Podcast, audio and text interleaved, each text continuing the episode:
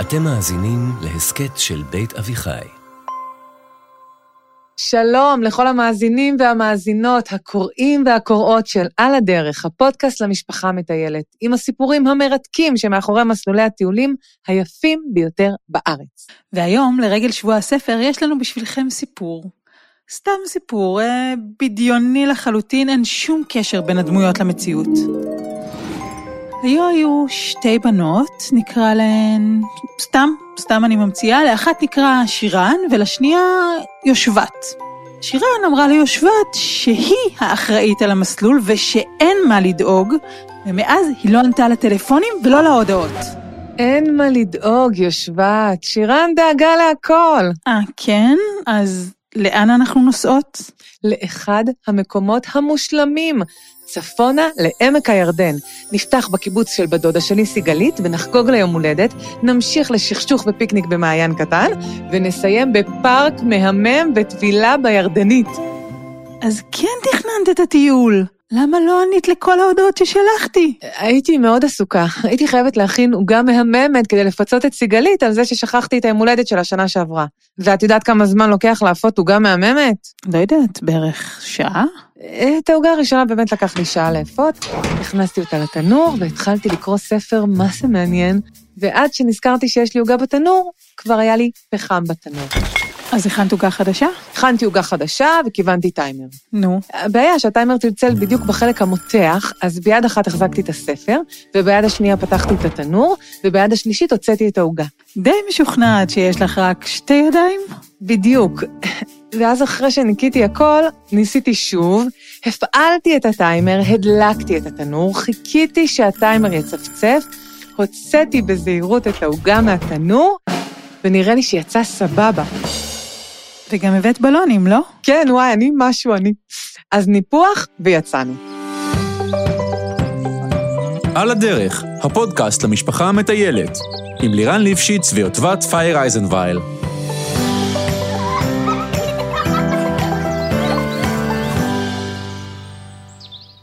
אוקיי, אפשר לצאת לדרך? קודם מנפחים את הבלונים. אי אפשר לנפח כשנגיע? לא, למה? כי אני ממש לא אוהבת להשאיר דברים לרגע האחרון.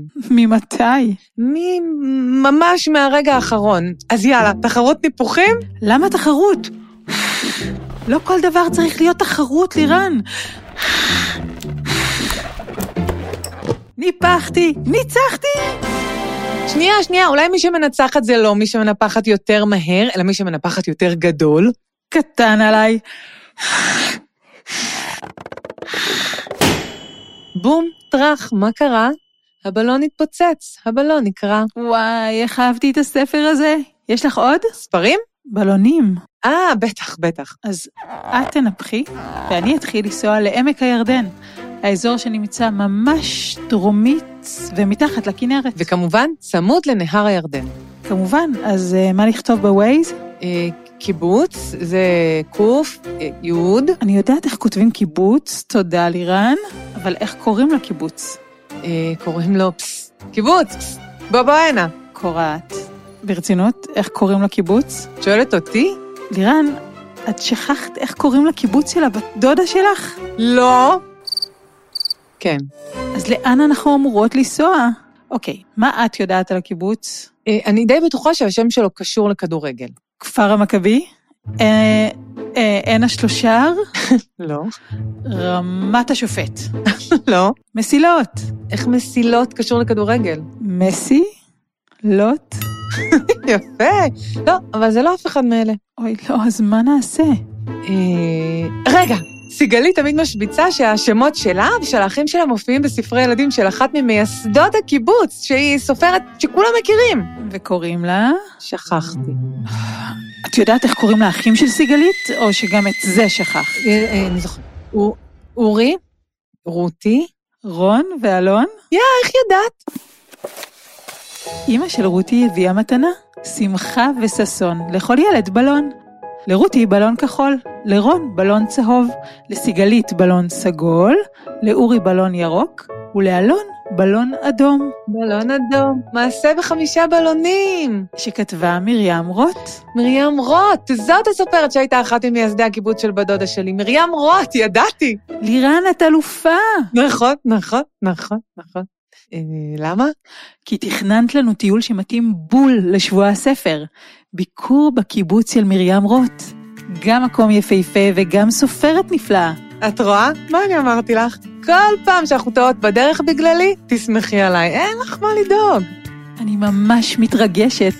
שתדעי, למרים רוט יש סיפור חיים מרתק, שבסופו של דבר הוביל אותה לכתוב ספרי מופת. אני בטוחה שכל מי שמאזין לנו עכשיו מכיר בעל פה לפחות ספר אחד שלה. רוצה לעשות תחרות לראות מי מאיתנו זוכרת יותר? ברור. תירס חם, יובל המבולבל, שני ברושים, מעשה בחמישה בלונים, אבל אירן, לא כל דבר צריך תחרות. לא, אבל כן כדאי שנגיע לאנשהו היום. בכל זאת, תכננתי לנו אחלה יום, ועוד במיוחד לשבוע הספר. צודקת, אז קדימה, שימי בווייז קיבוץ שער הגולן, הקיבוץ של מרים רוט. אמרתי לך שזה קשור לכדורגל? שער הגולן! אה, לירן, לירן. את יודעת, לירן, בילדות אנחנו שמענו ספרים של מרים רוט, אבל לה, בתור ילדה, לא היו את הספרים של עצמה לקרוא. כי לא הייתה לה מכונת זמן כמו שלנו יש. כן, בגלל זה. בכל אופן, כשמרים הייתה ילדה, היא שמעה סיפורים מאבא ואימא וסבא שלה בהונגריה. הונגריה! את יודעת איך אומרים תירס בהונגרית? איך? קוקוריצה. זה מזכיר לי את כינוי החיבה של מרים רוט כשהייתה ילדונת. קראו לה צ'ורה. ככה כולם קראו לה בקיבוץ. צ'ורה, בואי, יש קוקוריצה חם. זה ממש מתאים. באמת מתאים. צ'ורה הילדה נהנתה מסיפורים שונים. אימא שלה הייתה מספרת לה סיפורי עם ואגדות בחרוזים. אבא שלה היה מספר לה סיפורי תנ"ך ואגדות חז"ל, וגם על ילדותו ונעוריו. וסבא שלה, למרות שבקושי ידע לקרוא, היה אלוף הצ'יזבטים. וואי, פסטיבל מספרי סיפורים לפני השינה, חלום! בגיל 21 מרים עלתה לישראל והייתה ממייסדות קיבוץ שער הגולן. ובגלל שהיא תמיד אהבה ילדים, וכמו שאמרנו, אהבה סיפורי ילדים, היא התחילה לעבוד בתור הגננת של הקיבוץ. מדהים, אז היא המשיכה לעשות את מה שהיא אוהבת וטובה בו, והילדים של הקיבוץ הרוויחו את הגננת הכי שווה שיש. ועוד איזה גננת! הילדים שהיא חינכה מספרים איך היא הייתה יושבת, תמיד יחפה, סביבה מעגל של ילדים, והיא הייתה מספרת להם סיפור ועוד סיפור ועוד סיפור, עד שהם כבר לא ידעו אם הם בגן או בתוך הסיפור. גם הבית שלה היה קרוב לפינת החי, וכל הזמן היו קולות רקע של טווסים וכל מיני בעלי חיים. זה אפקטים חינם על הבית, וזה בטח גם מוסיף לאווירה ולריח.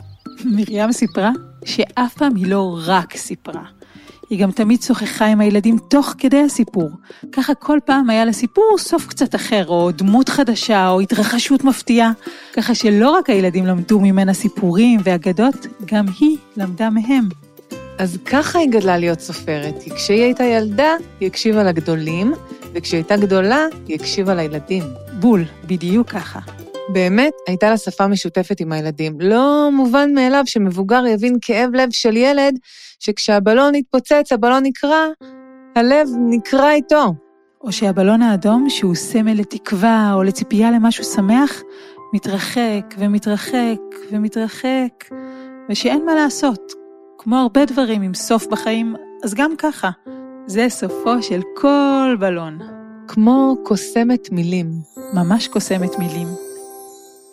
את יודעת, ידבת, כל השנים האלה, ומדובר על כמעט 40 שנה של חינוך ילדים, מרים גם אספה ספרי ילדים. וואו, כמה היו לה? מעל 3,000 ספרים, וכשהיא יצאה לפנסיה, היא לקחה צריף פנוי בקיבוץ והפכה אותו לספרייה. וואו, 3,000 ספרים, זה המון. זה אומר שהיא יכלה לקרוא לילדים סיפור אחר בכל ערב במשך יותר משמונה שנים. אולי זה מה שהיא עשתה, וכשנגמרו לה הספרים אחרי שמונה ומשהו שנים, היא כתבה לילדים ספרים חדשים. נכון. את זוכרת את הבית של יעל? ברור, הבית של יעל. על הילדה שרצתה בית משלה ונכנסה לסל כביסה ומתחת לשולחן ואז לארגז. כן, בגללה, בכל פעם שהייתה מגיעה אלינו חבילה הביתה, הייתי ישר אומרת, לוקחת ראשונה את הארגז ועושה מארגז בית. ופעם אחת אפילו העמיסו את הארגז שלי על עגלה של טרקטור בטעות. מה זה? כן, על טרקטור שעל העגלה שלו היו עוד הרבה ארגזים גדולים, דומים לארגז שלי. ואז קפצו משם שני בחורים, העמיסו את הארגז שהייתי בו על העגלה, ואני צעקתי, חכה, חכה, לאן אתה נוסע? לאן אתה לוקח אותי? מה, סיפרתי לך את זה כבר? לא, אבל את די מצטטת מתוך הספר, הבית של יעל. מה? זאת אומרת? זה לא בדיוק הסיפור שלך, לירן, זה הסיפור שמרים רוט כתבה. לא נראה לי. לא. עובדה שאני יודעת מה קרה אחרי זה. נכון שהבחורים נסעו עד למחסן של הארגזים והורידו אותך? כן, ואת נשארת לבד, ואז שמעת את אימא שלך קוראת לך? כן. איך היא קראה לך? יעל, יעל, אה, אה, זאת אומרת, לירן, לירן. לא, יעל, יעל. כי זאת לא הייתה אימא שלך, זו הייתה אימא של יעל, מהספר הבית של יעל, שכתבה מרים רוט. רגע, אז מה את אומרת? שזיכרון הילדות הכי משמעותי שלי הוא בכלל ספר? זה בדיוק מה שאני אומרת. אבל לא נורא, יש לך זיכרונות אחרים שהם שלך, לא? אה, כן, כן. נגיד הייתה הפעם ההיא שכל הילדים בשכונה עשו שיירה עם אופיר ויהב וצור ושחף, ושרנו כולם בים בם תירס חם, בים בם. אה, אה, זה גם ספר של מרים רוט? כן, וגם אותו היא כתבה בעקבות ההשראה מהחיים בקיבוץ ומהמשפחה שלה. לירן, כנראה בלבלת בין הסיפורים שסיפרו לך לפני השינה לבין הזיכרונות שלך. בטח היו מספרים לך הרבה סיפורים. יותר מדי נראה לי. אין דבר כזה יותר מדי סיפורים. החלק של הסיפור לפני השינה היה החלק הכי אהוב עליי בכל היום. לא הייתי מסכימה ללכת לישון בלי סיפור, או שניים, או שלושה, או שבעה עשר. אני חושבת ששבעה עשר היה השיא שלי. ואז נרדמת? לא, ואז אבא שלי נרדם. אצלנו, בדרך כלל אימא שלי סיפרה את הסיפורים לפני השנה. את יודעת מה? אם זיכרונות הילדות שלי הם ספרים, אז בטח קראו לי את בימבם תירס חם לפחות איזה עשרים פעם, לא? אבל לא באותו ערב, כן? שלא תשברי לי את השיא. חשבתי שלא כל דבר צריך להיות תחרות. לא צריך, אבל אם הוא כן, אז עדיף שאני אנצח. רגע, רגע, רגע, תקשיבי שנייה. מה הדבר שאני הכי הכי אוהבת בעולם? קל, פופקורן. ומה זה פופקורן? תירס חם! עשו לי שטיפת מוח! פתאום אני שואלת את עצמי, אני, אני בכלל אני? אולי פרפרים הם לא נחמדים, אולי, אולי יש יותר מ-16 כבשים? אולי למטפלת שהייתה לי כשהייתי קטנה לא קוראים מרי פופינס? וואי, את יודעת, אני, אני צריכה לחשוב על הכל מחדש, אני לא, לא מבינה, אני לא... טוב, לירן, בואי נחשוב על הכל תוך כדי סיור בקיבוץ שער גולן. כי הגענו לשני הברושים שניטעו בזמן הקמת הקיבוץ בשנת 1937. לא, לא, את טועה, גם שני ברושים זה לא באמת. זה סיפור של מרים רוט, אני זוכרת, אפילו כתוב שם שכשנטעו את שני הברושים, לא היה כאן בית, ולא דשא, ולא רפת, ולא לול, ואפילו לא מגדל המים. נכון, אבל זה סיפור שמבוסס על סיפור אמיתי. מרים הייתה ממייסדי קיבוץ שער הגולן, סיפרתי לך קודם. וכשהם הגיעו למקום הזה, אז לא היו כאן לא בית, ולא דשא, לא רפת ולא לול, ואפילו לא מגדל המים. רק שני הברושים שניטעו.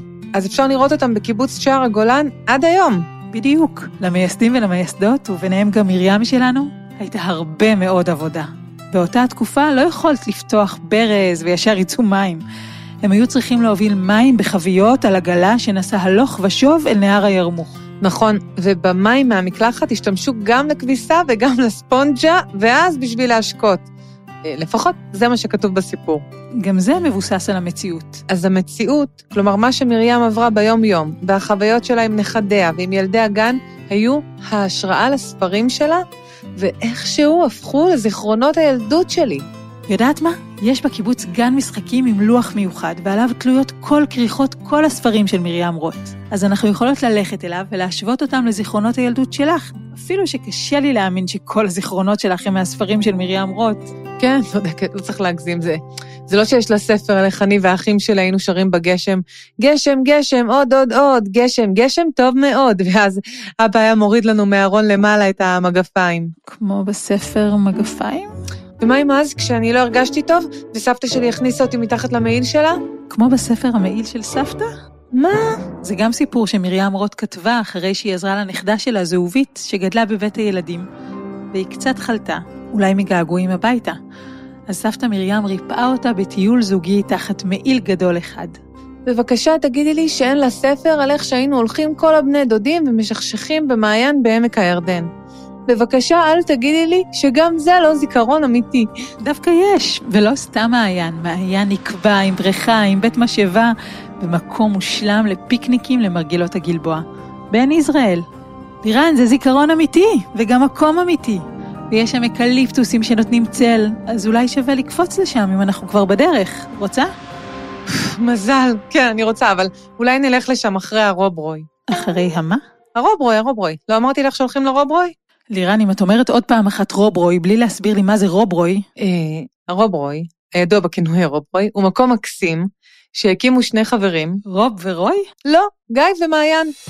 גיא ומעיין, שהם חברים מגיל 13. מה שלא יודעים עליו זה שהוא פתוח לכולם, ורוב הדברים שם הם חינם ללא כסף. זה המקום האידיאלי למשפחות לשכשוך בירדנית, ויש שם את כל הדברים המגניבים שאפשר לעשות על גדות נהר הירדן הדרומי. כל הדברים? כל הדברים. יש שם גן שעשועים אינדיאני? ברור. יש שם חץ וקשת? ודאי. יש שם איפה לשכשך רגליים ולקפוץ למים? איך לא? אפשר לבנות רפסודה משפחתית? אפשר, אבל זה כבר בתשלום. משלמים לנו על זה שאנחנו משיטות את הקנו? הפוך, מי שרוצה להשית קנו, צריכה לשלם. וגם להיות אה, בת יותר משנתיים וחצי. אוקיי, אז אנחנו בסדר. ואם כבר שאלת, אז בדקתי, ורוב רוי היה שמו של הקנו של החוקר האנגלי ג'ואן מגירור, שנקרא על שם גיבור סקוטי. שאלתי? מגירור היה הרפתקן ומגלה ארצות שבנה סירת קנו מיוחדת, שבה הוא בכל מיני אזורים נידחים בעולם, וגם בנהר הירדן. הספר שלו, רוב על הירדן, הפך לרב מכר עוד בחייו, והיה מחקר מקיף וחשוב של אזור עמק הירדן. רק חשוב לזכור שבחופשים עלול להיות עמוס מאוד.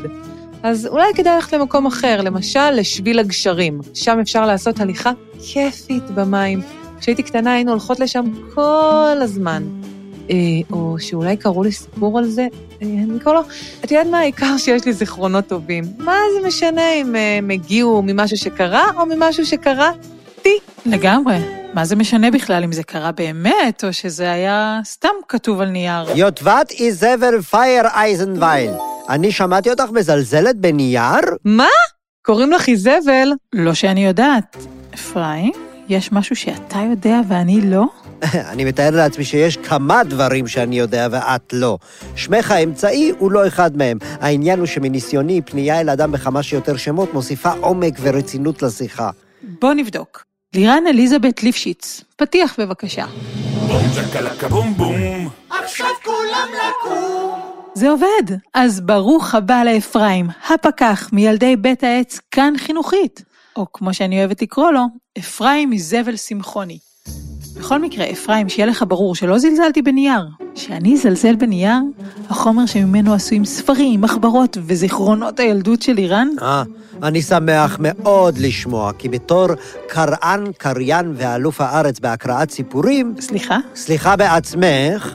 האם לא ידעת שאני אלוף הארץ בהקראת סיפורים? שאני חבר המשלחת האולימפית לאולימפיאדת הקראת הספרים, וש-20 שנה אני מחזיק בשיא גינס בהרדמת ילדים באמצעות פרוזה?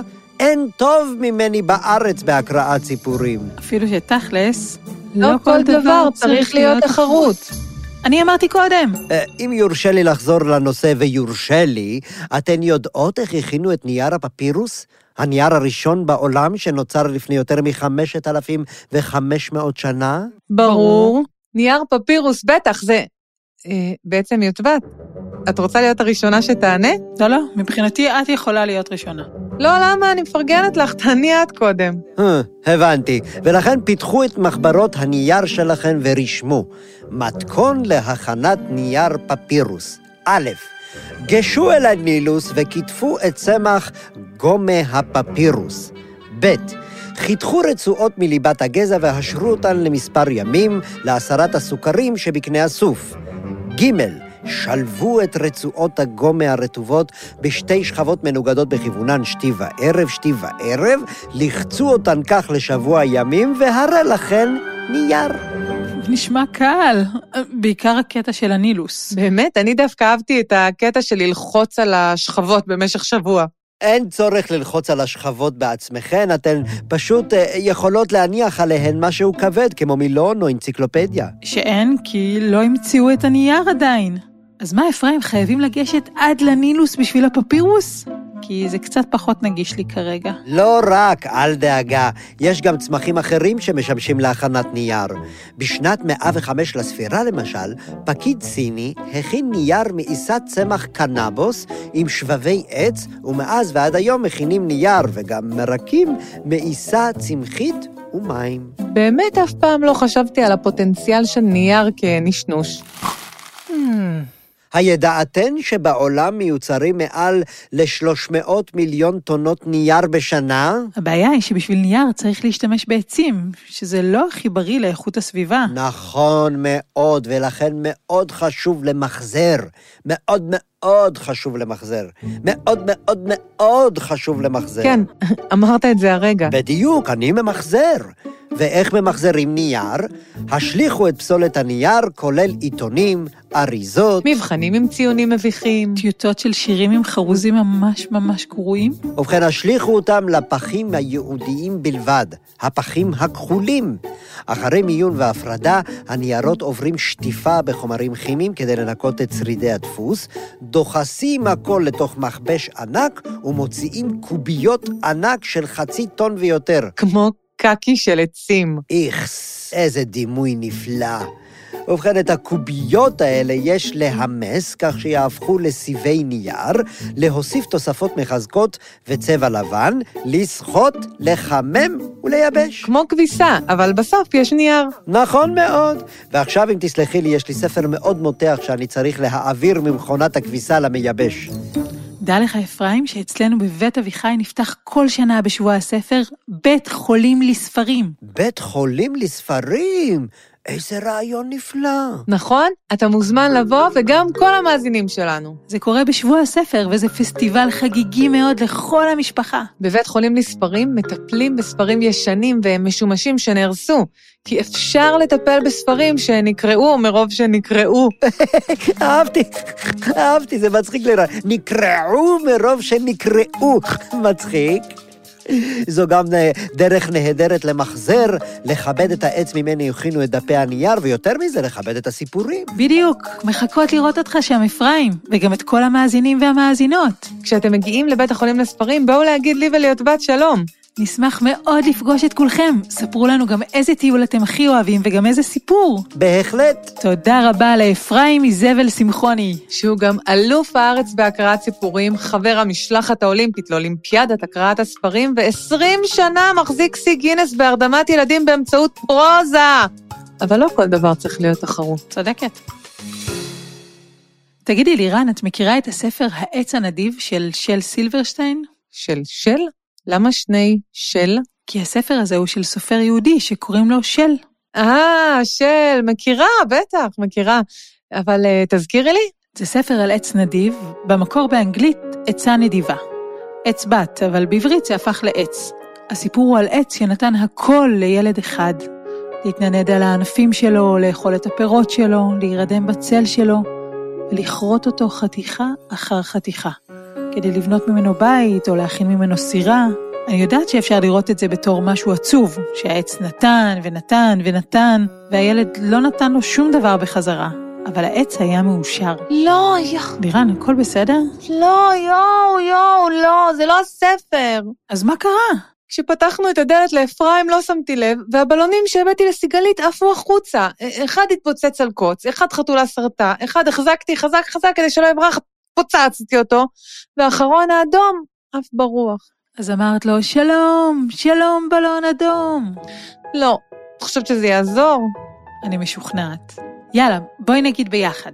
שלום, שלום בלון אדום, שלום, שלום בלון אדום. זה עזר? האמת, זה באמת עזר. יוטבת, בסוף החלטתי לתת לסיגלית ליום הולדת את הספר המותח שקראתי כששרפתי את העוגה. מתנה מושלמת. טוב, יאללה, בואי נדפוק בדלת. לירן, אוי, כמה אני שמחה לראות אותך. תכירי, זאת יוטבת. שלום גם לך, יוטבת. שלום. אוי, תעזבי את העוגה, מיצי, אני לא צוחקת. מיצי, לא הספיק לך סיפור עם הבלון. את רוצה שיכתבו ספר שלם על מיצי שאכלה עוגה שלא הביאו לה? מיצי, בואי הנה, מיצי, בואי. אוקיי, אה, אז אולי ניפרד מהמאזינים בינתיים? תודה לירן שהבאת אותי לכאן, ותודה לכל המאזינים והמאזינות, הקוראים והקוראות, ותודה לאביב לוקס, התחקירנית המדהימה שלנו. גם תודה לשירי צוק על התסריט, לאסף רפפורט, עורך הסאונד, ליניב ביטון, הלו אפרים, איכות הסביבה שמחוני, הפקח המהולל מילדי בית העץ כאן חינוכי. תודה גם לכל מי שליווה אותנו, רננית פרשני, דינה בר מנחם, יובל מלכי! תודה לשרון גיני, מתן חיים וניבה גולדברג מבית אביחי. תודה גם לנכדיה ומשפחתה של מרים רוט, שענו לנו על כל השאלות הכי מוזרות שהיו לנו. גם לנורית קצירי, חברת קיבוץ שער הגולן, גננת, מורה ותיירנית אמיתית שעזרה לנו למצוא את נקודות הטיול הכי שוות לפרק הזה. תודה גם לאורה אייל, מי שהעירה לא מעט מהסיפורים של מרים רוט. האיורים שלה הכפילו את הקסם של המילים. תודה, אורה. תודה לכולם, אנחנו ניפגש בפרק הבא של על הדרך, הפודקאסט למשפחה המטיילת. ועד אז, תשמרו על הסביבה כדי שנוכל להמשיך ולטייל בארץ היפה והמהממת שלנו.